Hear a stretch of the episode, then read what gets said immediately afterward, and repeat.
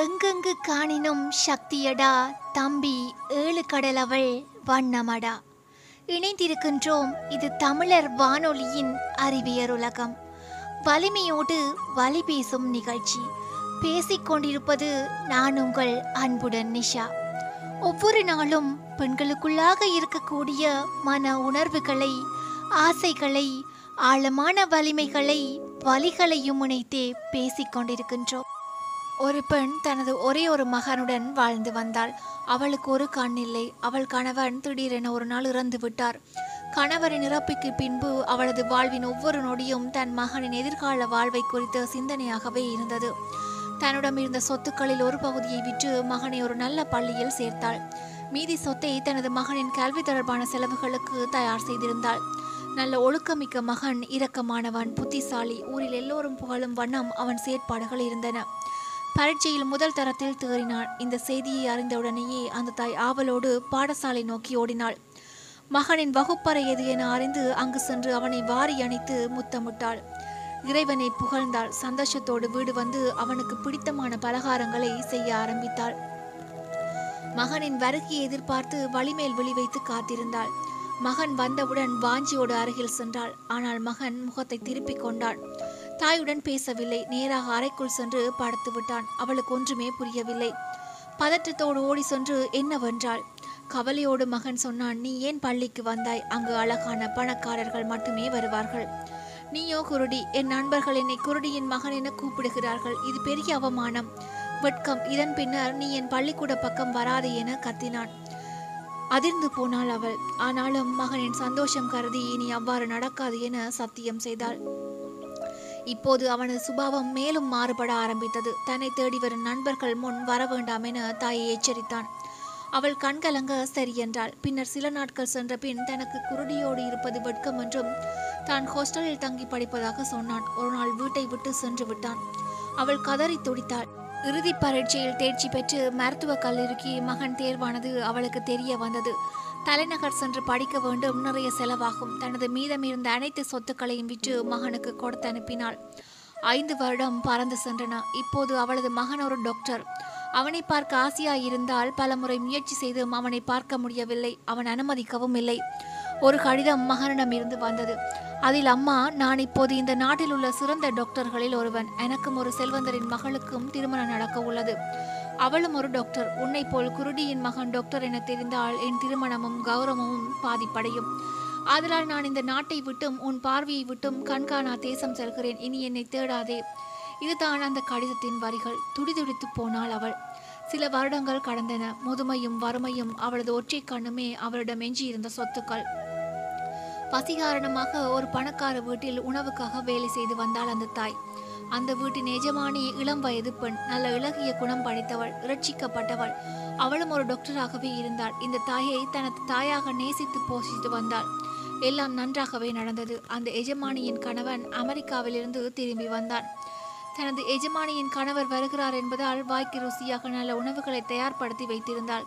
அந்த வேலைக்காரியான குருட்டு தாய் வீடு வந்த அவளது கணவன் சாப்பிட அமர்ந்தான் உணவை இளம் மனைவி பரிமாற ஆசையாக சாப்பிட்டான். திடீரென அவன் முகம் மாறியது. டக்கென்று திரும்பி தன் மனைவியின் முகத்தை பார்த்து கேட்டான் இதை நீ சமைத்தாயா? என்று. மனைவி குழப்பத்தோடு இல்லையே என்றாள். அப்படியானால் யார் சமைத்தது? என்றான். வீட்டு வேலைக்காரி சமைத்தாள் என்றாள் மனைவி.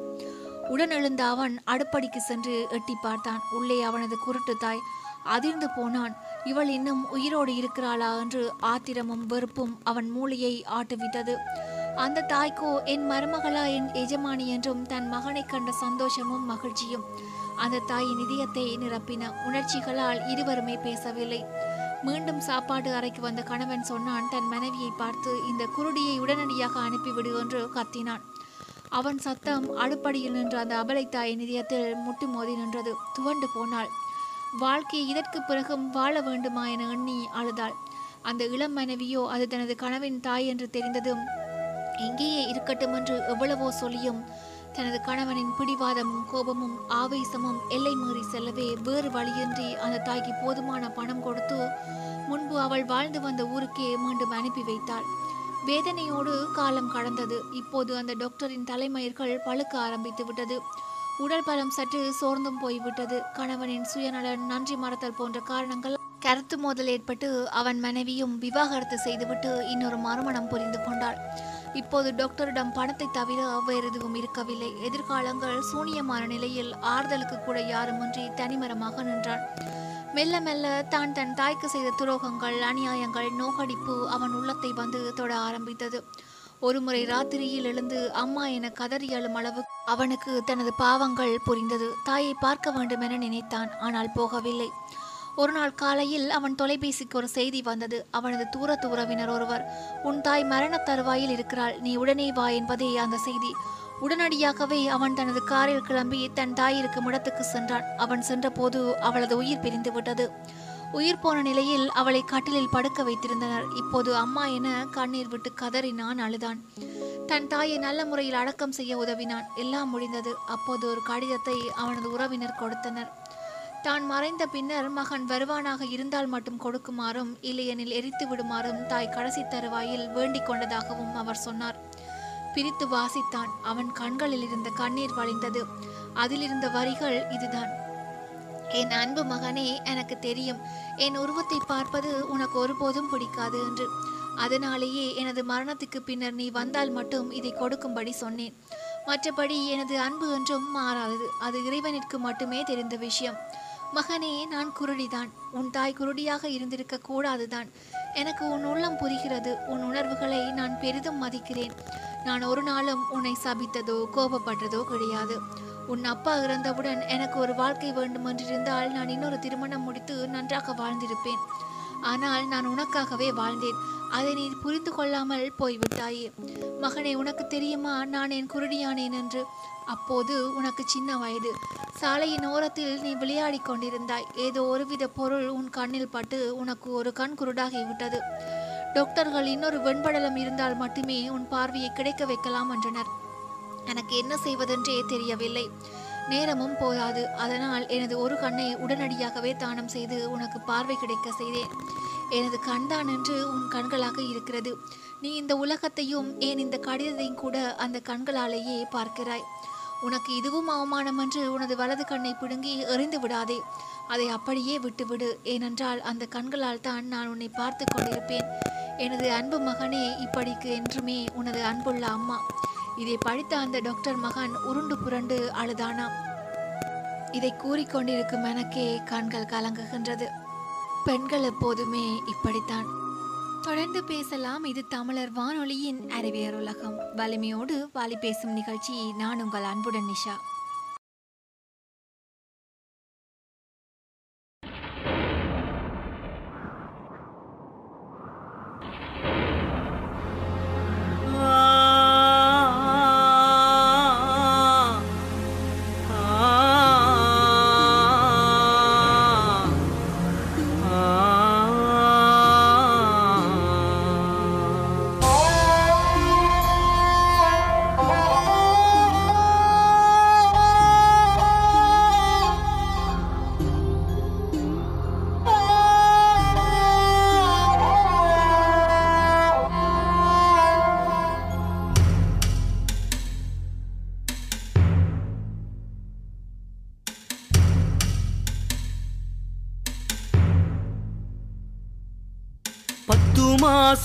என்ன சுமந்து பெத்து எடுத்த அம்மாவும் பாசத்துக்கு முன்னால எல்லாமே சும்மா ஓ ரத்தத்தை எல்லாம் பாழா தந்து குத்தி வளர்த்த அம்மாவும் அன்புக்கு முன்னால ஆகாசம் சும்மா.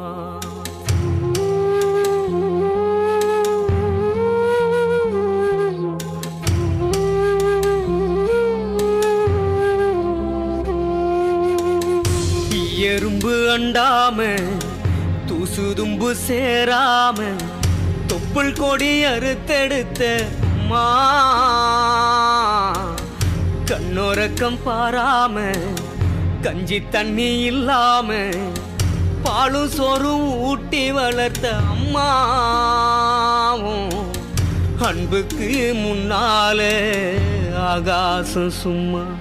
அன்புக்கு முன்னால ஆகாச சும்மா.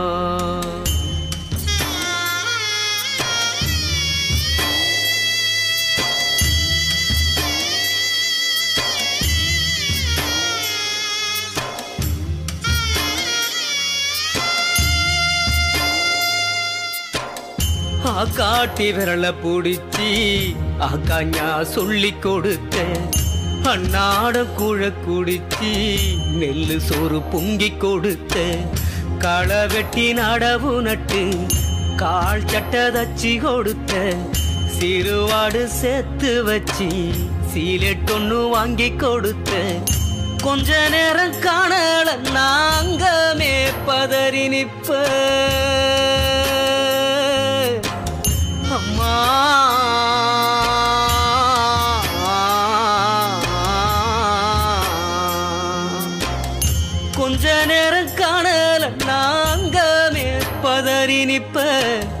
காய்ச்சல் வந்து நான் படுத்தா கசாயத்தை குடிக்க வச்ச. ஏன் புள்ள கலெக்டர்னு எட்டு ஊரு சொல்லி வச்ச. தாலிய வித்து கூட தாய என்ன படிக்க வச்ச. உன்னை பாட வார்த்தை இல்ல மாவும் காலடி மண்ணுக்கு முன்னால திருநீரு சும்மா. உன்னை பாட வார்த்தை இல்ல அம்மாவும். காலடி மண்ணுக்கு முன்னால திருநீரு சும்மா.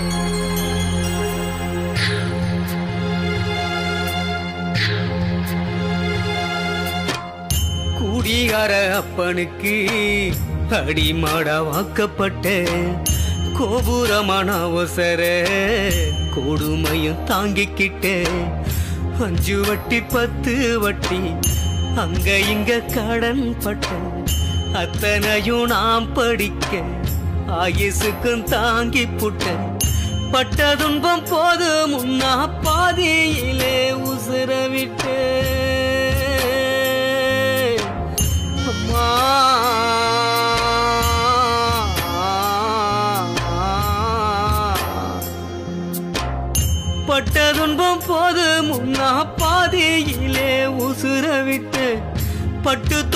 பட்டு நான் உனக்கு பச்சை மூங்கில் வெட்டு விட்டு. ஆறார சொன்ன வாக்கி அரிசி போட வச்சு புட்டு. பனிக்கூடத்தில் சுமந்து என்ன கூட உடைக்க வச்சு புட்டு. பாலூட்டி என்ன வளர்த்த மா உனக்கு பாலூத்த வந்திருக்க. பாவி மக சும்மா. பாலூட்டி என்ன வளர்த்த அம்மா? உனக்கு பாலூத்த வந்திருக்க பாவி மகன் சும்மா. பத்து மாசம் என்ன சுமந்து பெத்து எடுத்த அம்மாவும் பாசத்துக்கு முன்னால எல்லாமே சும்மா. ஓரத்தத்தை எல்லாம் பாழா தந்து பொத்தி வளர்த்த அம்மாவும் அன்புக்கு முன்னால ஆகாசம் சும்மா. எறும்பு அண்டாம தூசு தும்பு சேராம தொப்புள் கொடி அறுத்தெடுத்த அம்மா. கண்ணோரக்கம் பாராம கஞ்சி தண்ணி இல்லாம பாலு சோறும் ஊட்டி வளர்த்த அம்மா. அன்புக்கு முன்னால ஆகாசம் சும்மா அன்புக்கு முன்னாலே ஆகாசம் சும்மா அன்புக்கு முன்னாலே. புதிதாய் ஒரு வானொலி உணர்வாய் ஒரு வானொலி தமிழர் வானொலி.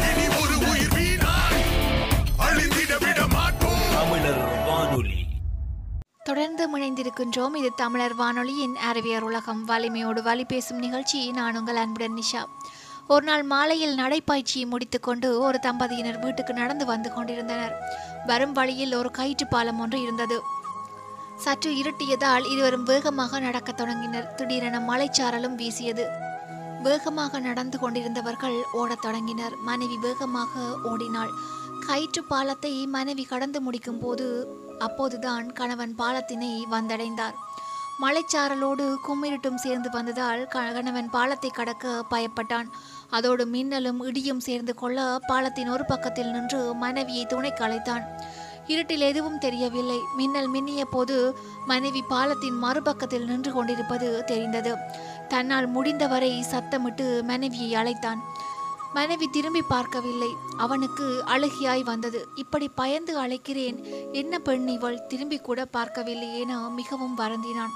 மிகவும் பயந்து கொண்டே கண்களை மூடிக்கொண்டு கடவுளிடம் பாரத்தை போட்டு மெல்ல மெல்ல பாலத்தை கடந்தான். பாலத்தை கடக்கும்போது இப்படியொரு இக்கட்டான நிலைமையில் கூட உதவி செய்யாத மனைவியை நினைத்து வருந்தினான். ஒரு வழியாக பாலத்தை கடந்து விட்டான். மனைவியை கோபத்தோடு பார்க்கிறான். அங்கு மனைவி மலையில் ஒரு பக்கம் உழைந்து தொங்கிக் கொண்டிருந்த கயிற்று பாலத்தை தாங்கி பிடித்துக் கொண்டிருந்தாள். அதை பார்த்து அவன் கண்களில் கண்ணீர் வடிய மனைவியை கட்டி அணைத்தான். சில சமயம் மனைவி குடும்பத்திற்கு எதுவும் செய்யாமல் மௌனமாக இருப்பதாக தோன்றும். ஆனால் உண்மையிலேயே அவள்தான் குடும்பத்தை தாங்கி பிடித்து கொண்டு இருப்பாள்.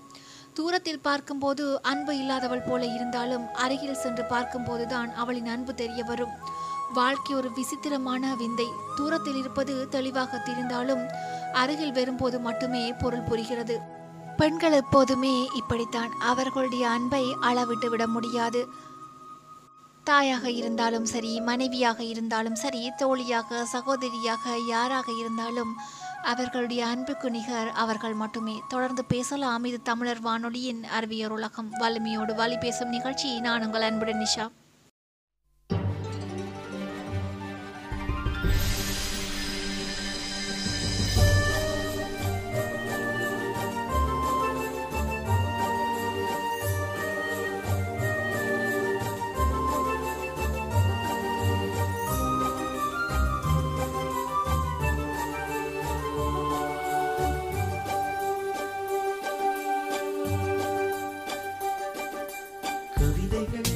சொல்லவா?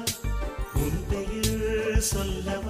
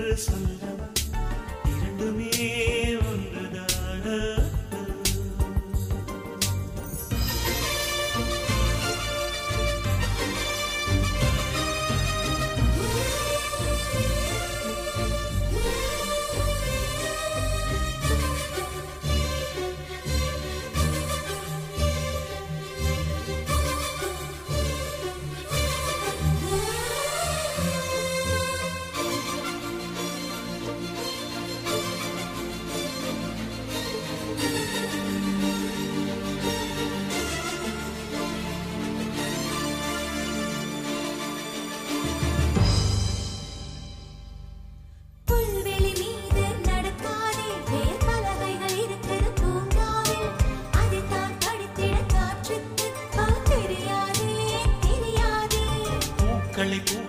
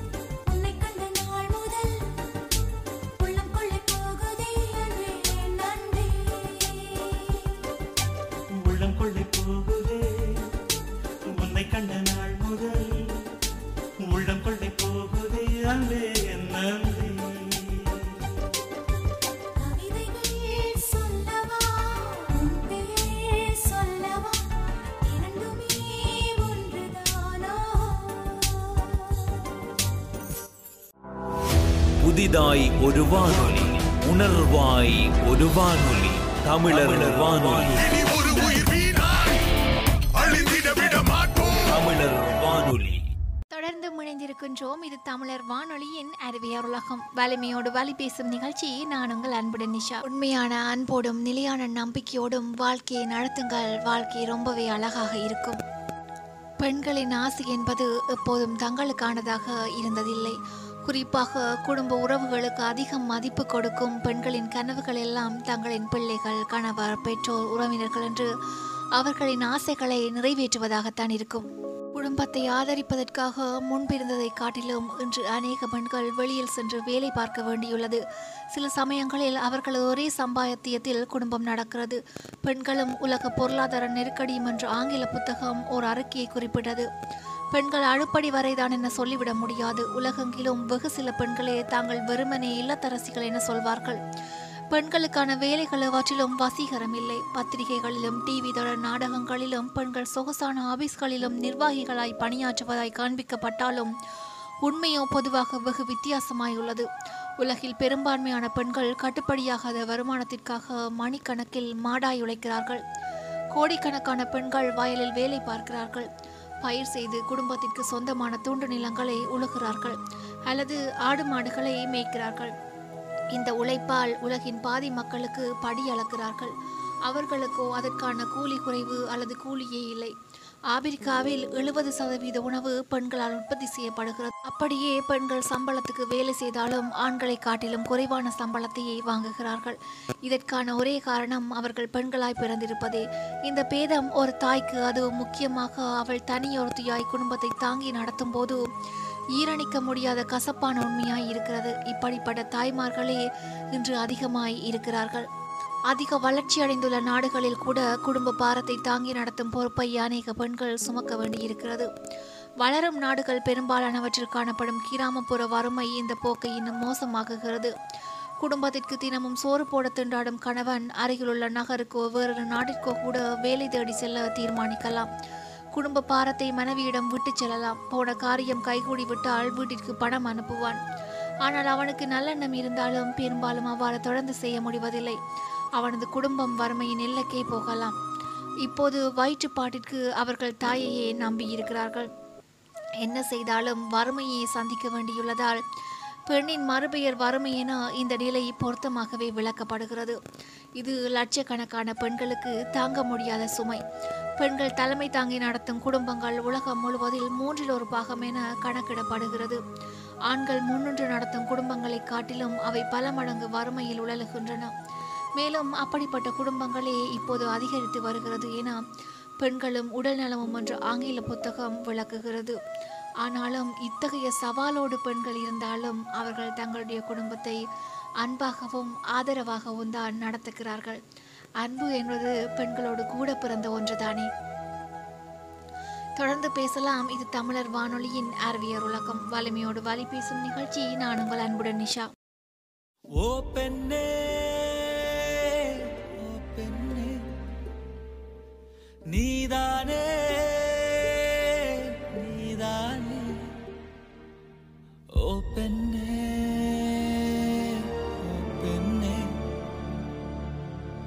நீதானே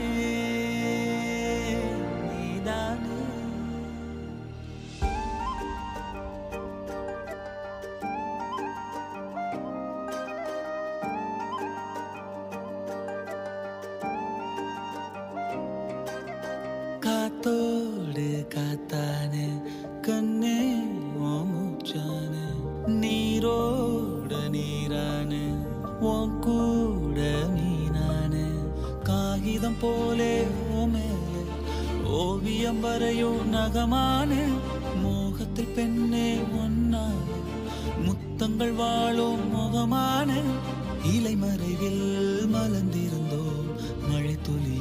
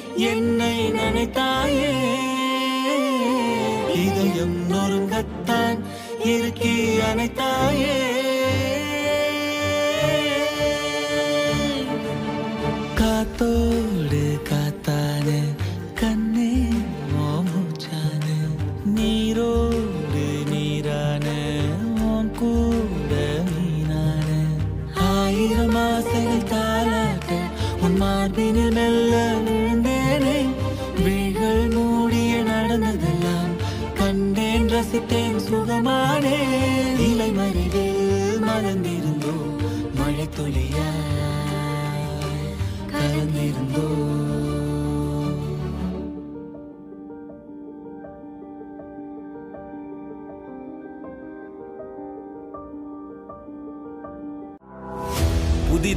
ஒரு வானொலி உணர்வாய் ஒரு வானொலி தமிழர் வானொலி.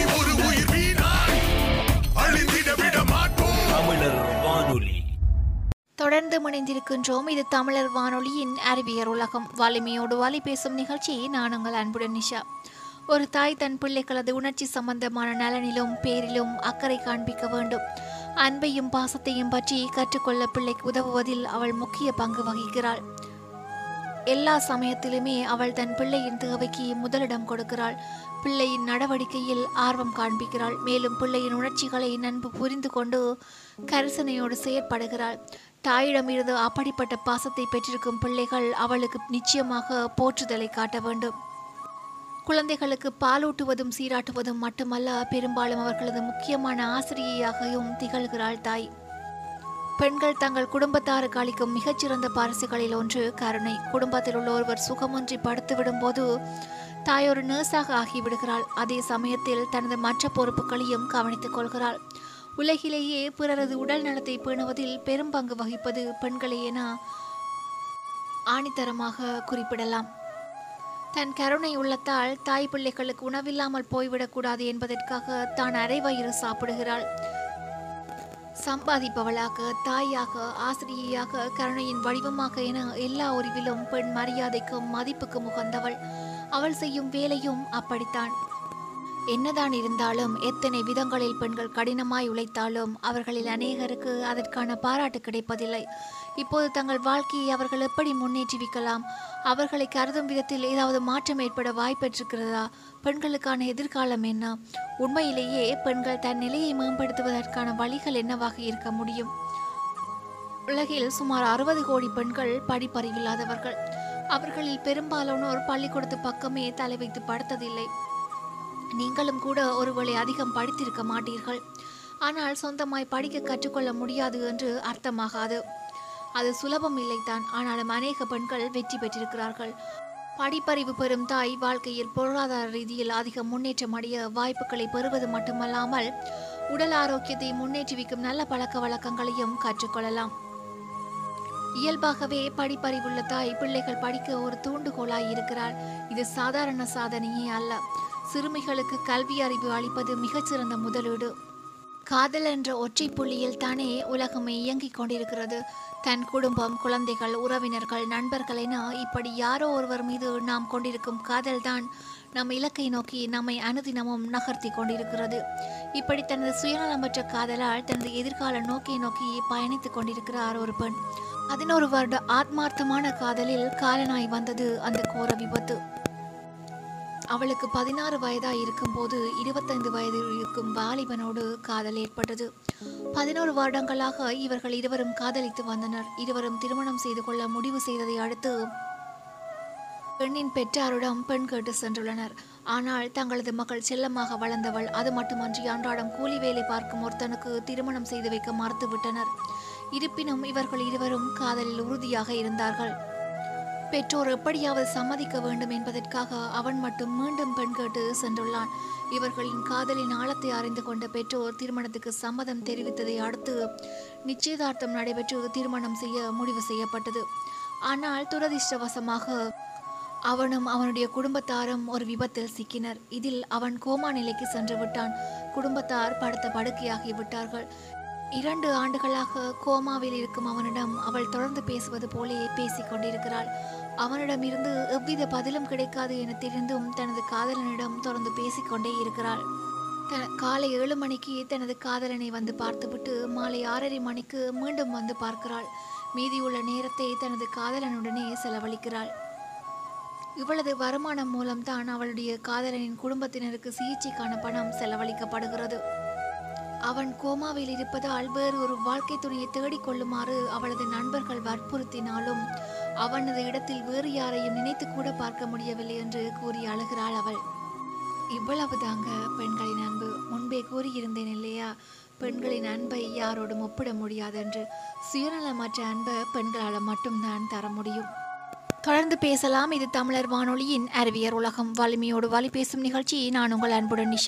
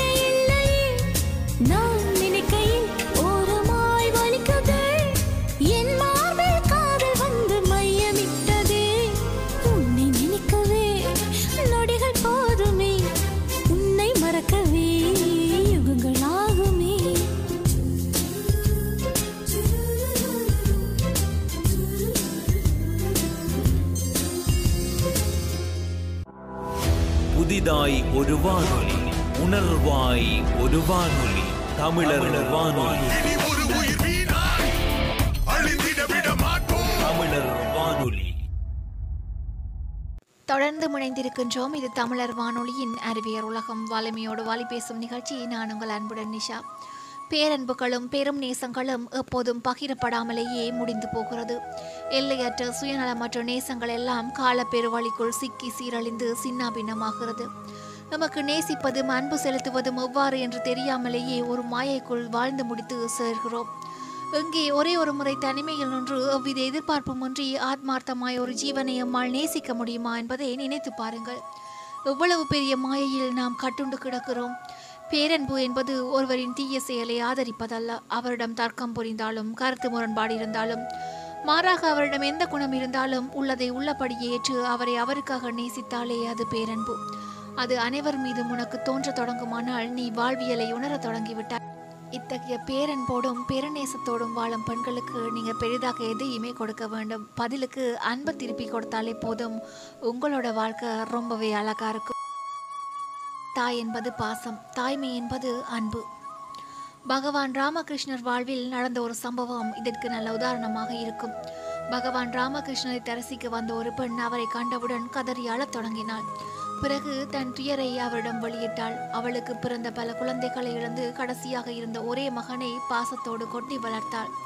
அந்த மகனும் பட்டாளத்தில் சேர்ந்து ஒரு போரில் இறந்துவிட மீளா அந்த பெண் தன் மனவேதனைகளை பகவான் ராமகிருஷ்ணர் முன் கொட்டினாள். அவள் அழுது ஓயும் வரை பொறுமையாக இருந்த பகவான் ராமகிருஷ்ணர் அந்த பெண்ணை பார்த்து மிகுந்த வாஞ்சியோடு அம்மா என்று அழைத்தார். அதுவரை பாசத்தால் துயருக்கு ஆளாகி இருந்த அந்த பெண்ணிற்கு பகவான் ராமகிருஷ்ணர் அம்மா என்று அழைத்ததும் தாய்மை உணர்வு ஊற்றெடுத்து ஆராய் பெருகியது. இந்த உலகில் உள்ள அனைவரும் தனது குழந்தைகள் என்ற உணர்வு ஏற்பட்டது. தாய்மை உணர்வு என்ற அன்பு வெள்ளத்தில் அந்த பெண்ணின் துயரங்கள் யாவும் அடுத்துச் செல்லப்பட்டு காணாமல் போயிற்று. தாய்மை என்பது பெண்ணுக்கு மட்டும் சொந்தமானதல்ல அது ஆணுக்கும் பொதுவான சொல். அதனால் தான் இறைவனை தாயுமானவர் என்று குறிப்பிடுகின்றோம். பாசம் என்பது தங்கியிருக்கும் நீரை போன்றது அன்பு என்பது பிறவாகம் போன்றது. ஒரு நதியில் நீரோட்டம் இல்லாத போது தண்ணீர் ஆங்காங்கே தேங்கி இருக்கும். அதனை குட்டை என்று அழைப்பார்கள்.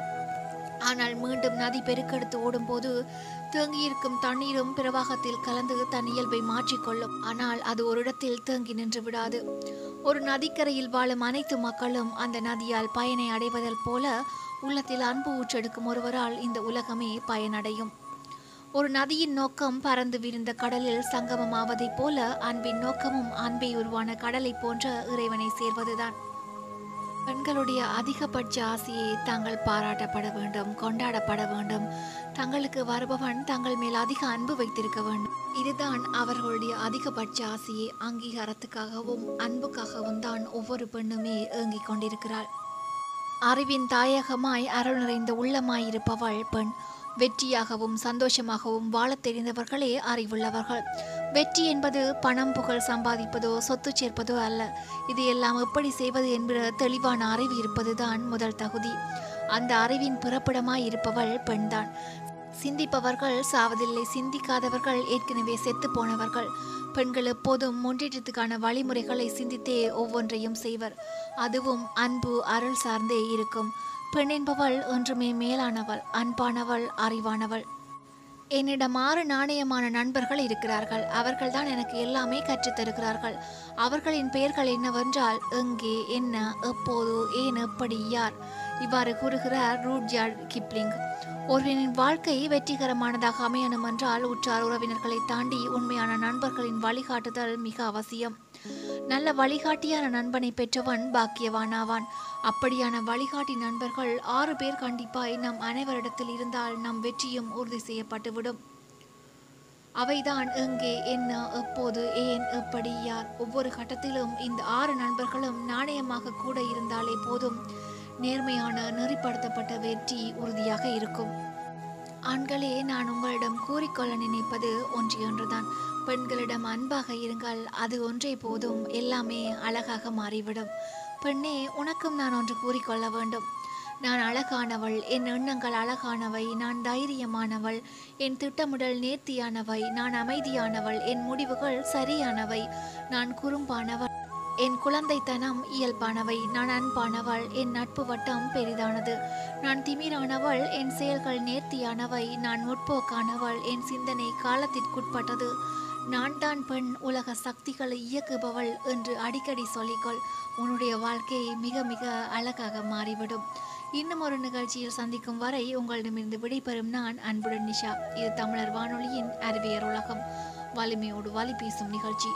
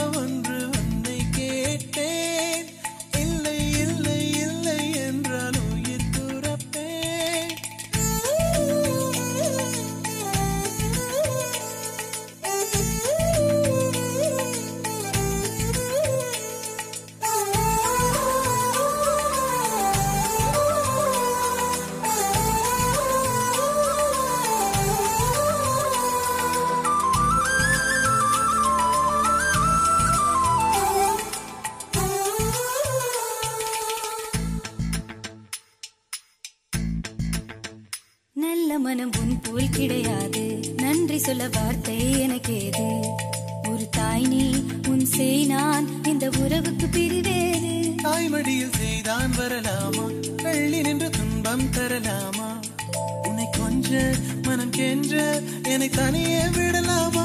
குழந்தையும் குமரி என்றாயாச்சே கொஞ்சிடும் பருவமும் போயாச்சே. மனம் போலே மகள் வாழ நீ வாழ்த்தும் தாயாச்சே.